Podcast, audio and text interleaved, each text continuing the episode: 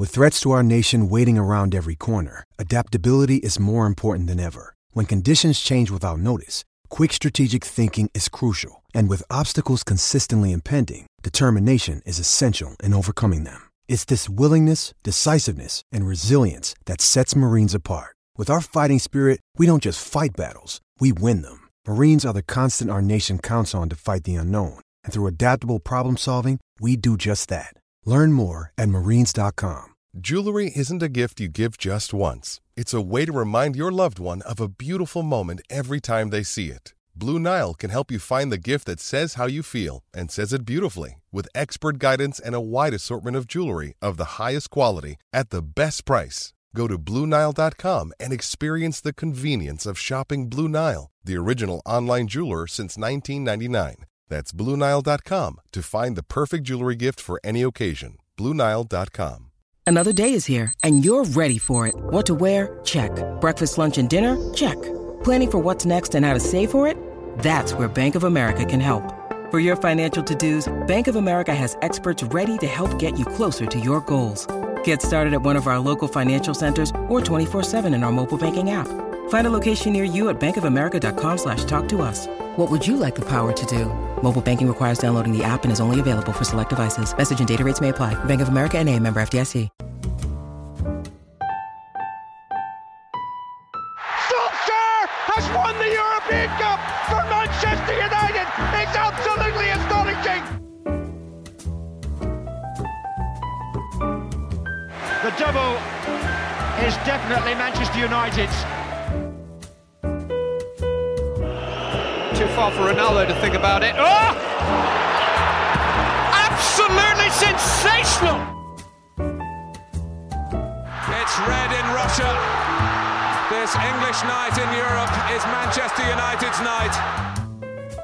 Three games in one week, and Manchester United fans are left having not seen a win, including those who travel 3,000 miles to minus 15 degree Nur Sultan in Kazakhstan to see the kids play against Astana. A 3 3 draw against Sheffield United, which we spoke about last time, 2 1 loss to Astana, and then a 2 2 home draw to Aston Villa. We're talking about two of those most recent games, as well as our regular extensive youth loan and women's roundup before previewing two difficult games first on Wednesday against Tottenham Hotspur, and then a Saturday evening kickoff against Manchester City. That's all on Series 5, Episode 17 of the Manchester United Weekly Podcast. Marcus Rashford right at the end.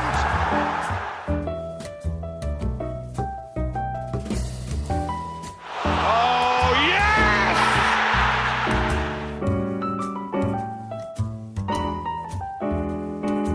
yes! Jack, it seems now, and uh, it, Ole Gunnar Solskjaer had a, a little period where the pressure kind of fell off his shoulders a little bit, and he finally got some relief in what has been a, a difficult few months as manager of Manchester United. And suddenly, these three results leave him very much under a huge amount of pressure.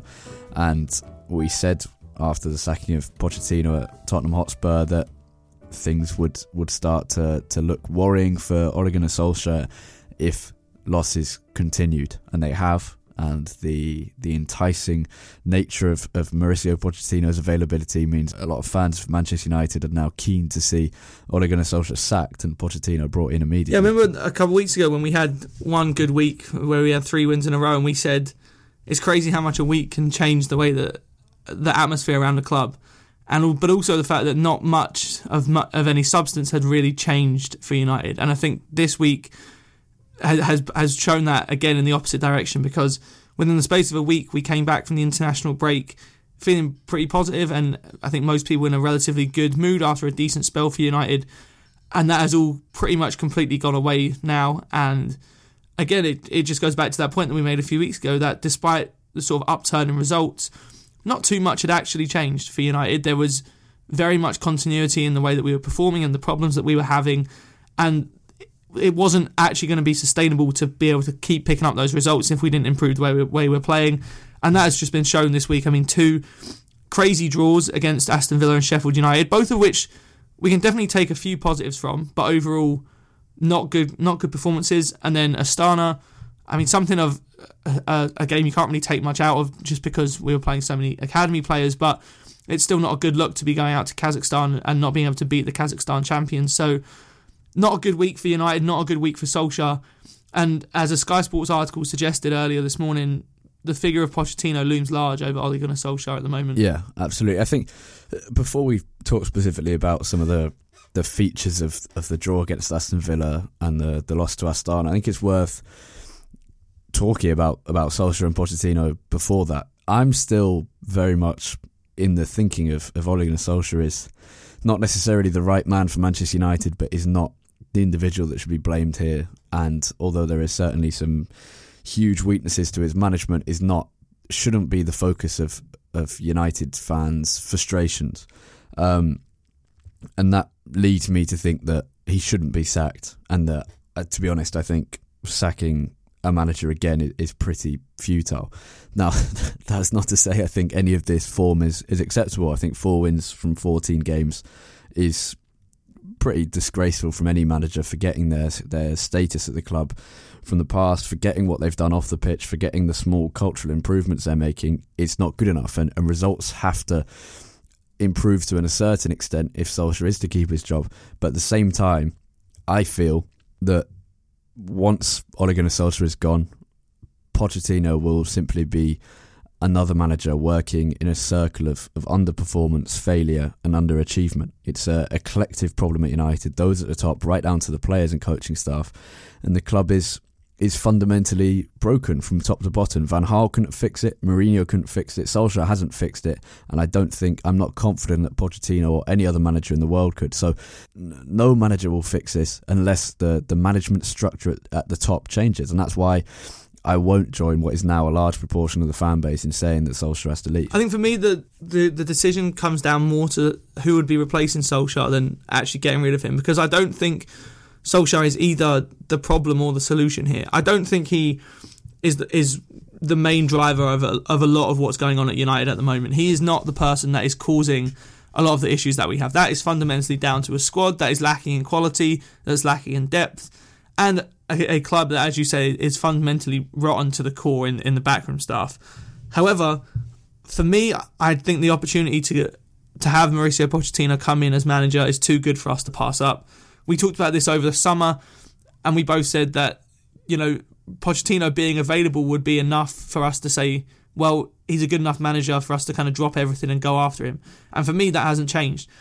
And, and I, I, I take the point that you know, this is a club that has so many issues in the in the back, uh, sorry, in the backroom staff, and so many issues that have been there for so long and haven't been solved by four or five different managers now. I think the one thing I would say is look at what Pochettino did at Spurs because Spurs was a club it's easy to forget this now because they, they're known now as one of the best run clubs in the league. Daniel Levy runs such a tight ship. But they were a, a club of perennial underperformers that had every single year promise coming through their squad and and it, it, never ended up coming to fruition. And I just think for me, Pochettino managed to change all of that. He managed to make Spurs into a club that had ambitions going forward. He got the board on side. Obviously, that takes some buy-in from the board as well. But I think for me, if I would back any manager to try and turn this club around, it would be Pochettino. And so I think we go after him. As, as, I mentioned last time, I think for me the ideal situation would be stick with Ollie until the end of the season and give bring Pochettino in at the end of this year. But Pochettino seems like he would like to return to management very quickly, and I just don't think we can pass up the opportunity to bring him in because I think he's that good of a manager. I, I get the point about Spurs, but uh, they might not have been a successful football club, but they were still well run. You look at the the fees they got for, for Luka Modric, Michael Carrick, Dimitar Berbatov for, for United, but also Modric to Real Madrid, Gareth Bale to Real Madrid. This was a club that got the most out of its good players, and uh, yeah, they they were pretty much a, a selling club, and they weren't a, a, top four club. And Pochettino changed them into um, consistent players in, in the UEFA Champions League, a team that eventually reached the Champions League final, and, and obviously he had a massive impact there.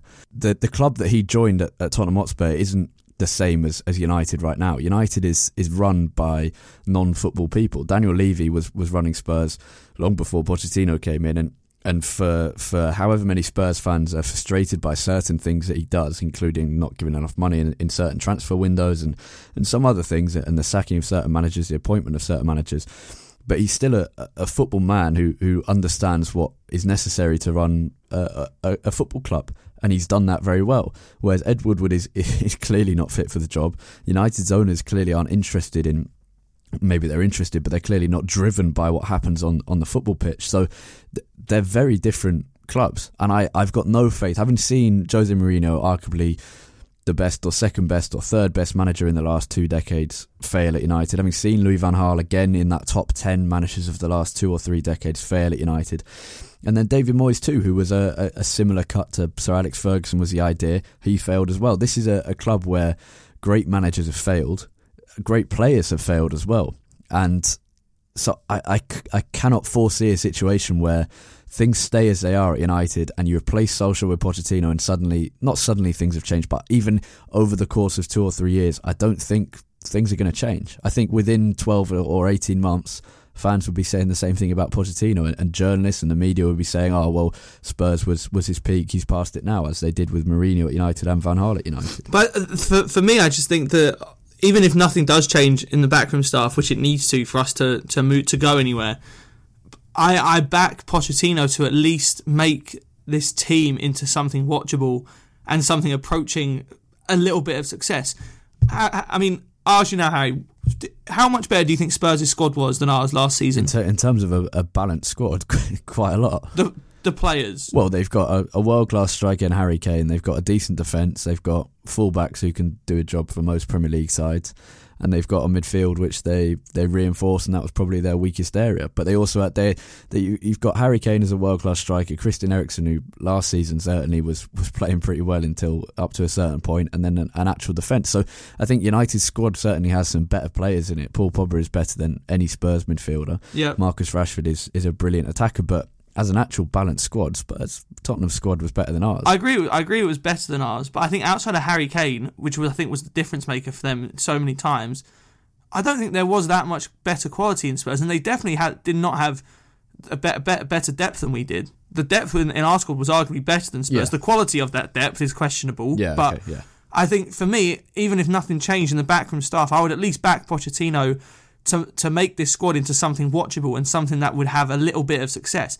I'm not saying he's going to get us to the Champions League final because ultimately Spurs' strongest eleven was was better than ours last season. But I think my point is not just last season, but even before that, Pochettino had a had a squad that was improving, that was being maximised every single week, pretty much based on uh, relatively similar players to us. As I said, with with the exception being that Harry Kane was a difference maker for them, and we don't have a world class striker like that.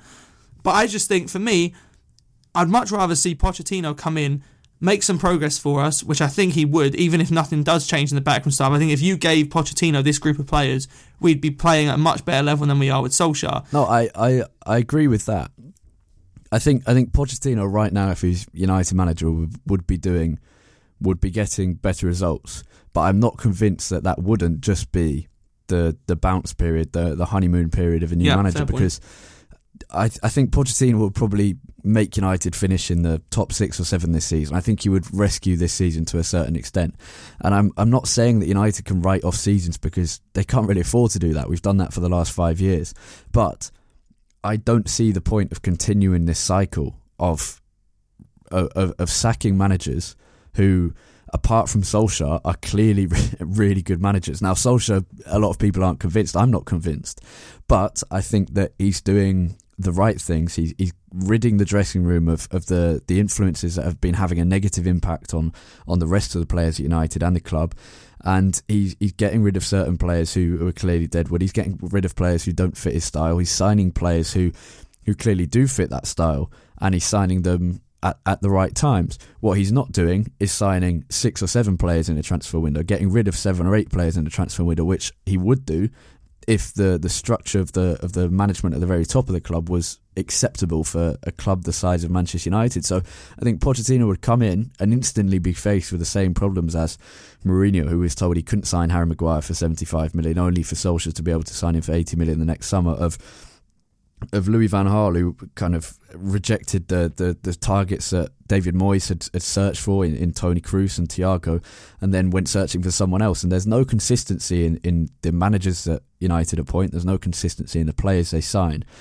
And I know it's it's what everyone said for, for many years, and I know that some people say, some listeners will say, well, why wasn't Jose Mourinho, why wasn't Louis Van Gaal afforded the same excuses along with Solskjaer? And the point is, because we've seen them fail now. And I think that means you've got to understand that we've we've reached a point where it's impossible to ignore that the failings of United can't be put on the, the manager's shoulders all the time. No, I definitely agree that you know seeing those managers fail and managers that came with such big reputations has made the fan base more forgiving. But I think for me, the other side of that, I personally I do think that Solskjaer has been given a much longer rope than any of those other managers would have, even if they'd have come in in this situation. And, and I think partly for good reason, in that the expectations on Solskjaer were far lower when he came in, simply because of how how far we'd fallen when he was appointed, and the fact that I don't think people really expected him to, you know, rejuvenate us completely. Whereas there was that expectation with Mourinho, Mourinho and Van Gaal. But I think for me, the problem is partly that Solskjaer says all the right things, and I just don't really see the progress being made. I'm sorry, I just don't. I think I get your point about the signings that were made last summer being successful, and that is a very big part of this. Don't get me wrong. I think all credit to Solskjaer for making those signings because they've all worked out very well. But for me, you know, his interview after the Villa game, we have to get better at, at protecting leads. Well, yes, we've been saying that all season, and he pointed it out, out himself that it's now six or seven times times this season that we've given away a lead. But the problem is, you can't just keep saying the same thing every week about, you know, oh, how much he loves the football club, or how much he wants to change the culture, or how much he wants to start protecting leads better. At a certain point, we have to start seeing some actual changes. And I, and I, I'm sorry, outside of getting rid of a couple of players, which wasn't really enough over the summer, there, there just hasn't really been any progress that I've seen that makes me forgiving for the results that are happening at the moment. I think I'm getting towards the end of the point where I can say that I'm accepting what's happening. Now, as I said, I'm not saying I don't think Solskjaer should be got rid of just for the sake of it. I think it should only happen if we have a very good manager to appoint and a succession plan that actually makes sense. Obviously, I don't really trust the board to put in an actual long term plan, but I think the, the the extra quality that we would get in management from Poch- from Solskjaer to Pochettino for me makes that worth it because I just don't see this team going anywhere at the moment. It's the same problems every single week. As soon as we scored against Villa, it was sit back. Within two minutes, they'd equalised, and you know you could just see the pattern of the game going exactly the same way every single week. And if if that's changing the culture, then I'm sorry, I, I just don't I just don't think that is. It's if we're making the same mistakes every week with the same players, that's not changing the culture. It's just doing it's just bad coaching at the end of the day. Yeah, I, I think I think this team are clearly being coached pretty poorly that we haven't seen an improvement in their in the things that have kind of plagued this United side over the last three managers. But that that's the point is that these problems have pervaded United's culture and playing style and results and performances for for longer than Ole Gunnar Solskjaer's been United manager. And yes, I think Pochettino would come into United and improve certain players. I think he'd improve the way the team performs on the pitch, and I think did he have the backing of, of the board properly and a proper structure in place, then he might be the man who could win United the Premier League title in future. Whereas I don't see that with Ole Gunnar Solskjaer. But I don't know how many more times we can go in this cycle of getting rid of a manager, seeing one come in, have a little boost, try to implement their own philosophy, fail because they're not being supported by the board, and that there's too many players who have certain attitudes at this club that, that just aren't acceptable and, and cause a negative influence on other players and then have to get rid of that manager again. There's no point if that if I was a United board and you can say, well, they've made a mistake in giving Solskjaer the job in the first place, but they've got to have the guts to go through with this, get rid of the players who aren't doing their best for United, bring in the ones that are. But uh, I don't have the faith in that. But I also see there's no point of bringing in Pochettino if they're not going to back him properly. And and Ed Woodward talking to United We Stand during a couple of weeks ago in the new issue said it's hard to get three hard enough to get three players done in a transfer window. To get six or seven done is extremely difficult. But and and he talks about a multi-year squad evolution or something. But Atletico Madrid signed nine in the summer, Inter Milan eleven, Juventus seven, Real Madrid eight, Bayern Munich six, RB Leipzig seven, PSG nine, Monaco eleven. You could go through all all of the clubs, the top clubs around Europe, and they sign a lot of players each summer. And the reason that is is because they have to evolve their squad. And if Woodward's talking about a multi-year squad evolution or whatever, he's been in charge of that, not Ole Gunnar Solskjaer. And Mauricio Pochettino wouldn't be in charge of that either. So the failings are not going to stop just because United bring in a new manager. No, and that's a very fair point. You know, it's ultimately I don't think any manager would come in and be able to fix all these issues on their own because they, they run far deeper than that. I think at the end of the day, and I also don't want to don't want to admit this. I think I'm almost getting to a point where is is the board ever going to change at least in the near future? And at some point, do we have to take a, a sort of a more re- realistic approach to this to say, well, we try and work around what the board are doing and bring in whoever we think is going to be the best in terms of maximising what we do have? Because the problem is. You know, I think if any manager was going to change something within the structure of the club, it would have been Solskjaer as this outsider who has all the history, has all the fans on his side, and ultimately not much has changed, especially in terms of what goes on behind the scenes. And so, I think my worry is, can it? Will will that change ever happen? And that's quite a sad thing for me to say. At least not in the short term. I, I'm not sure it will. Yeah, yeah, I accept that. Basically, the point is, I'm not quite sure what I would do if I was in charge of United. Well, I'm sure about certain things I would do, but with regards to Solskjaer and Pochettino, I'm not quite sure. But I'm not convinced that the, the people at the top of the club have changed. Well, I, in fact, I'm I'm convinced that they haven't changed, and I'm not convinced that Pochettino would fix things at United. I'm also not convinced that Solskjaer will change things at United, but he is. I think he is the best person to neutralise the impact, well, not neutralise, go some way to to outweighing the impact of the inabilities of the people at the top of the football club because of the things that he he knows and the things that he does at Manchester United. And I think Pochettino could also do that. But what's the point of, of stopping what Solskjaer's doing already? It's been 11 months.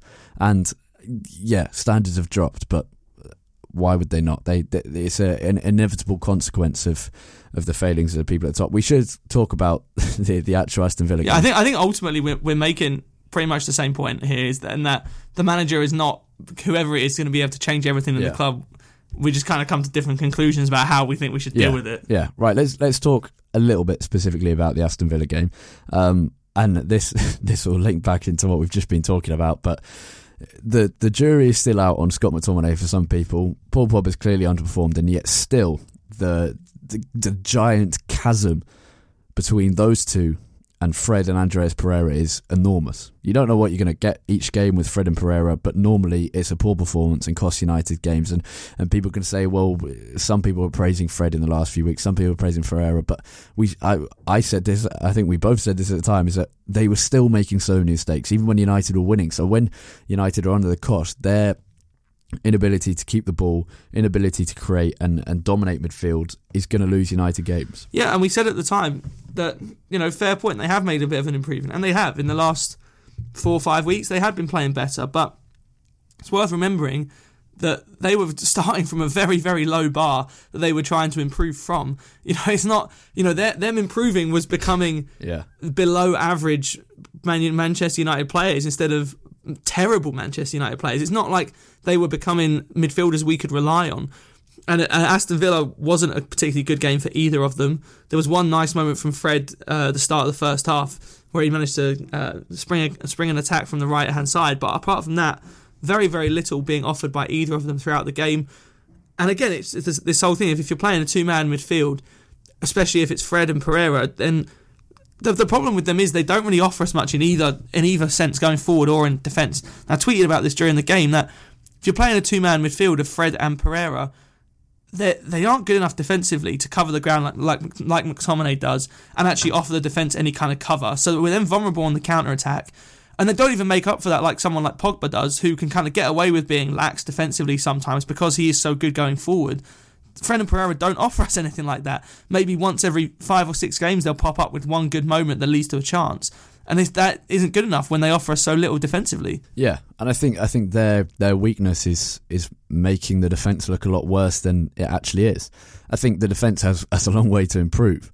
There's there's no doubt about that. But Harry Maguire and Victor Lindelof are both getting enormous amounts of criticism for this game and for the Sheffield United game. And I think they should have done better for pretty much every goal. I think United's defence has switched off too much, but they are dealing with so much because the midfield either can't stop Villa or Sheffield United's attacks, or they're giving them, they're gifting them possession, allowing them to attack to get back into games that they weren't really in um, at that point, and forcing the defence to, to deal with so much that at some point there's going to be a lapse in concentration. Now, I understand that people are disappointed with the recent performances of 30 million Lindelof, 80 million Maguire. I get that, but I think it, it kind of comes down to the, the poor midfield. And this is one of Solskjaer's mistakes. Why is he continuing to start a, a two man midfield, particularly with Juan Mata in front of them against Aston Villa, who have a, a really strong midfield of Hourihane, um, Luiz, and, and John McGinn?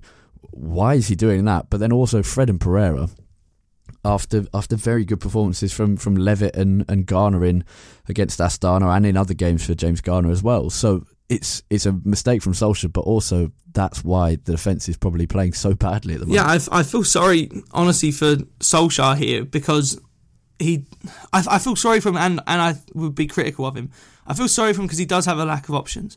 I think it's important that we recognise that you know with Pogba and McTominay out, who have been mainstays of this side for the last year he is very, very limited in his options. So I think it's let, let, us get that out there. Make sure I, I say that before, kind of preface what I'm going to say with that. However, Solskjaer is making the problem worse by only playing a two-man midfield. I, I completely take the point that if he played a three-man midfield, the third player would not be any better, maybe even worse than Fred or Pereira. I understand that. However, if if if you have a weakness in a certain area, you don't only put two players in in that area because then you're just exposing yourself to it. And not only did Aston Villa have an extra man in midfield yes uh, at the weekend, they probably also had all of their players probably better than the two that we had as well. And in, was it Grealish, Luiz, and, and McGinn all were far more influential in the game than Fred and Pereira were. So why why not play a three man midfield, take the extra man out of attack, because that that's what had been working for us when we went to three at the back, was playing this sort of three-five-two formation, having three men in the centre of midfield, albeit with Scott McTominay in there. But you know, put Dylan Levitt, put James Garner in there, and just see if they make a difference. Because ultimately, having that extra body is going to help us so much, even if they don't contribute a huge amount. Just having that extra person in there to clog up the game and break things up when Aston Villa were trying to counter attack. Well, also these are these are two really big talents in United's midfield. Levitt and Garner have, have, have shown that they deserve a first team chance. They were given it against Leicester, and I thought they were probably the two best players on the pitch alongside Ethan Laird at right back. Um, and and they deserve to come in. They can certainly they they need to be given that chance to show that they can be better than Fred and Pereira because there's no guaranteeing that they are. You can never have that with a young player. But having watched them plenty of times over the last two or three, four years. I would predict that they'd be better than one of them Pereira and probably as, as good as Fred. So Solskjaer will kind of now be saved by the return of McTominay and Pogba coming in the next one, two, three games. Uh, perhaps both of them will be back for City. You've got, you've got to hope so. But were he not, he's got to start. If if if McTominay's back for Spurs, and we're kind of previewing the Spurs game already, but if McTominay is back for Spurs, then you've got to start McTominay, Fred, and uh, Dylan Levitt because Levitt will be the one who can actually create something, play through the lines. If Pogba's back and McTominay's not, then you play Fred, Pogba, and Garner because then Garner can sit back a bit more and, and, control things a bit more while Pogba goes forward. So you've got two options there: two Garner and Levitt, two midfielders who are different, who have played together. That's how how differing they are in their styles, and you can bring either of them in now the other massive weakness is you is you see Dan James is, is still playing really well still rinsing his defenders, skinning defenders, going past them, getting decent crosses into the box. His final ball's not always there, but normally it's a, it's an okay cross, and there's no one there to, to tap it in. And this goes that uh, Marcus Rashford has improved this in his game a little over this season.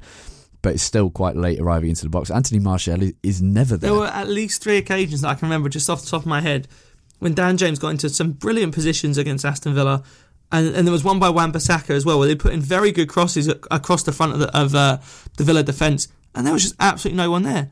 One of them even happened right at the end of the game, where I think it was Dan James was in down the right, puts in a great cross, absolutely nobody anywhere near the box, and in the end we got lucky to get a corner because the Aston Villa fullback put it out, uh, not knowing who was behind him, and you know that this was at 90, 91st minute at 2-2 in a game with Aston Villa and we've got absolutely no one in the box for any of these crosses and uh, again, it, it, it's partly down to coaching because clearly that isn't being emphasised enough.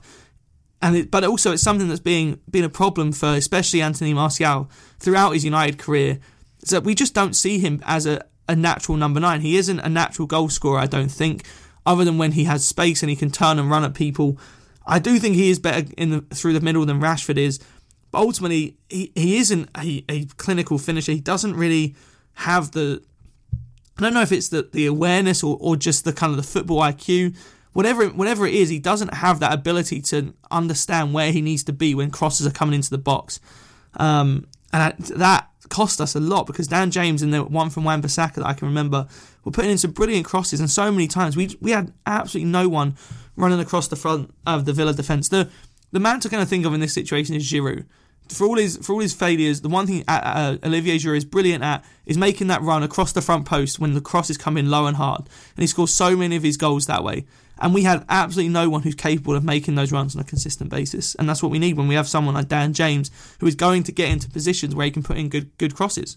No under 23s game since we last spoke to you, which helped so many, six to be precise, to be given their debuts against Astana in the Europa League and a further four to travel with the team. The under 23s now play Tranmere Rovers on Wednesday in the EFL Trophy stupid scheduling from the tournament means that no United fans will be able to watch this and the first team game against Spurs.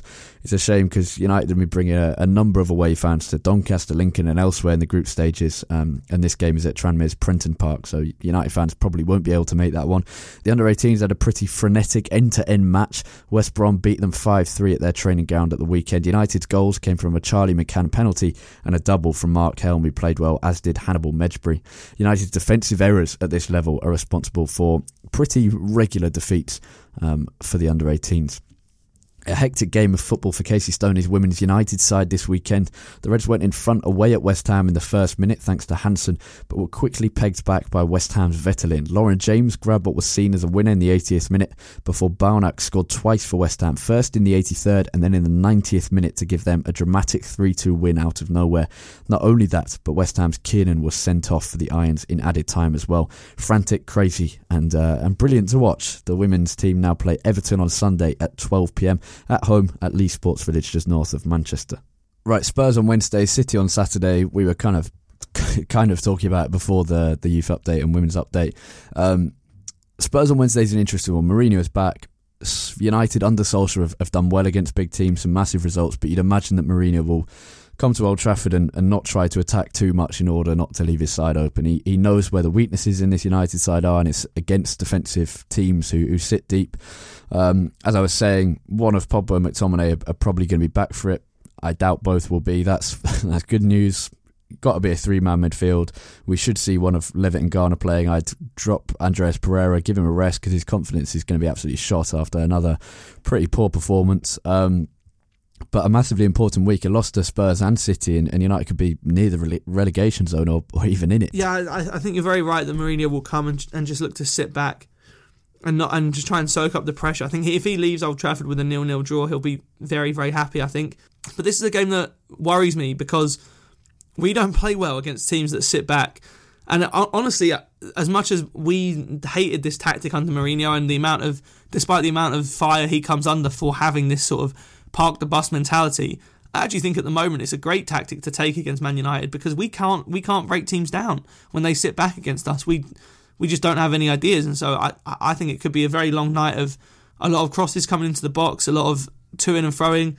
I agree in midfield. I'd bring in either Dylan Levitt or probably uh, Jimmy Garner. I think he deserves a start. I thought he played well against the Astana. He's done nothing wrong in, in the couple of cameos that he's had so far.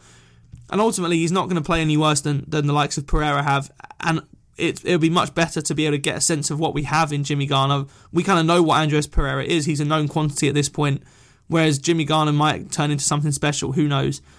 If one of McTominay and Pogba come back, that would be huge for us. I honestly think if it's only one of them, and I can't really believe I'm saying this, I think I'd prefer it to be Scott McTominay. Um, just because I think Pogba needs McTominay next to him to, to function well, especially in big games, because he needs that extra protection.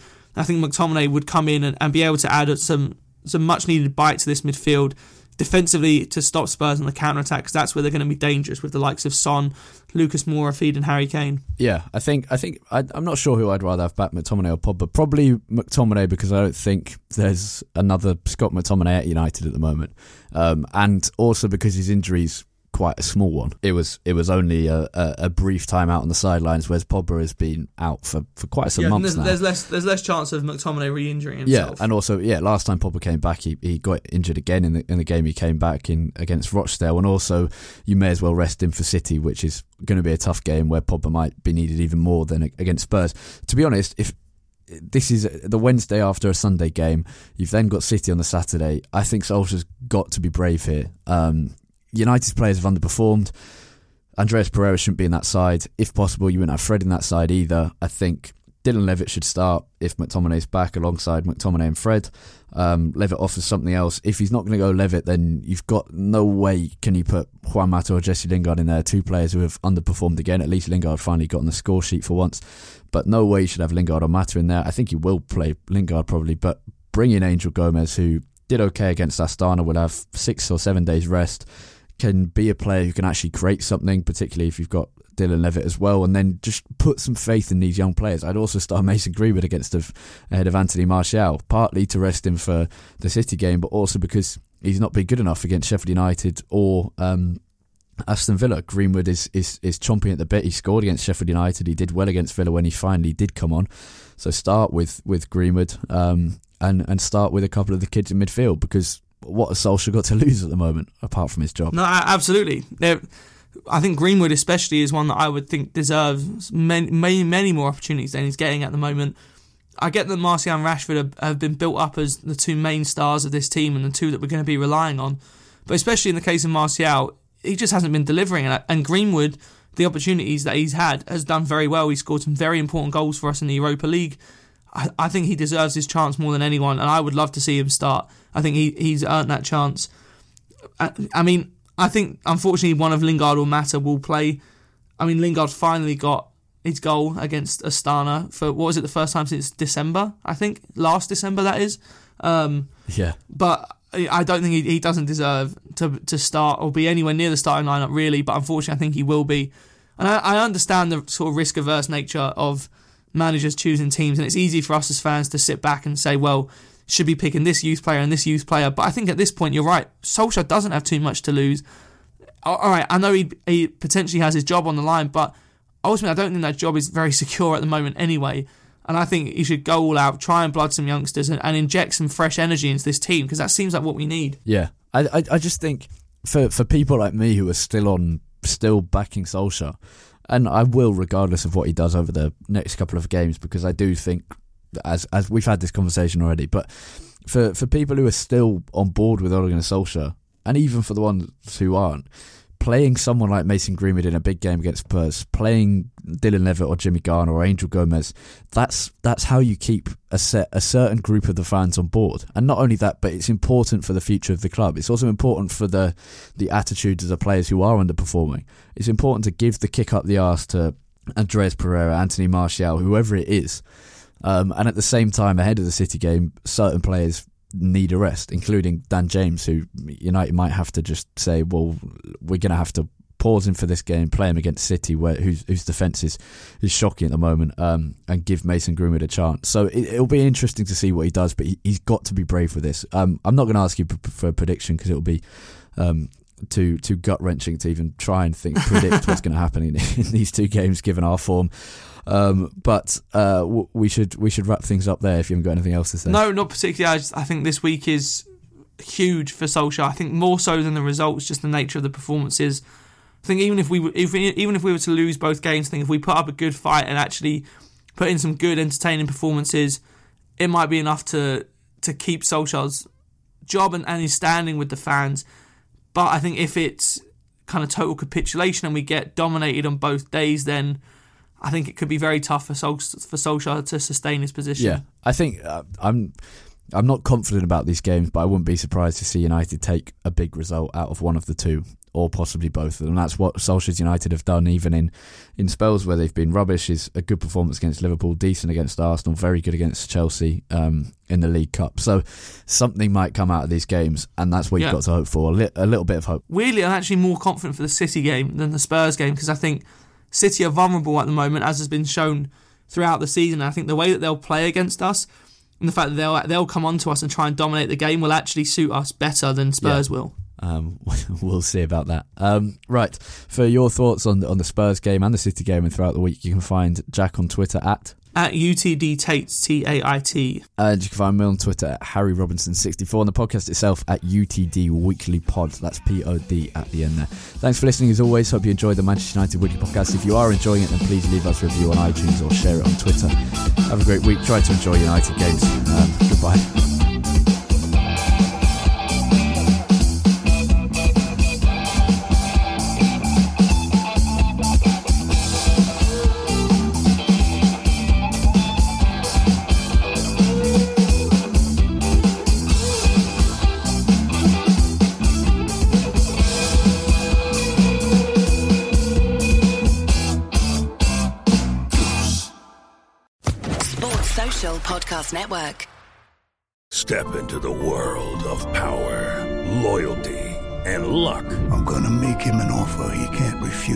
Family, cannolis, and spins mean everything. Now, you want to get mixed up in the family business. Introducing The Godfather at Chumbacasino.com.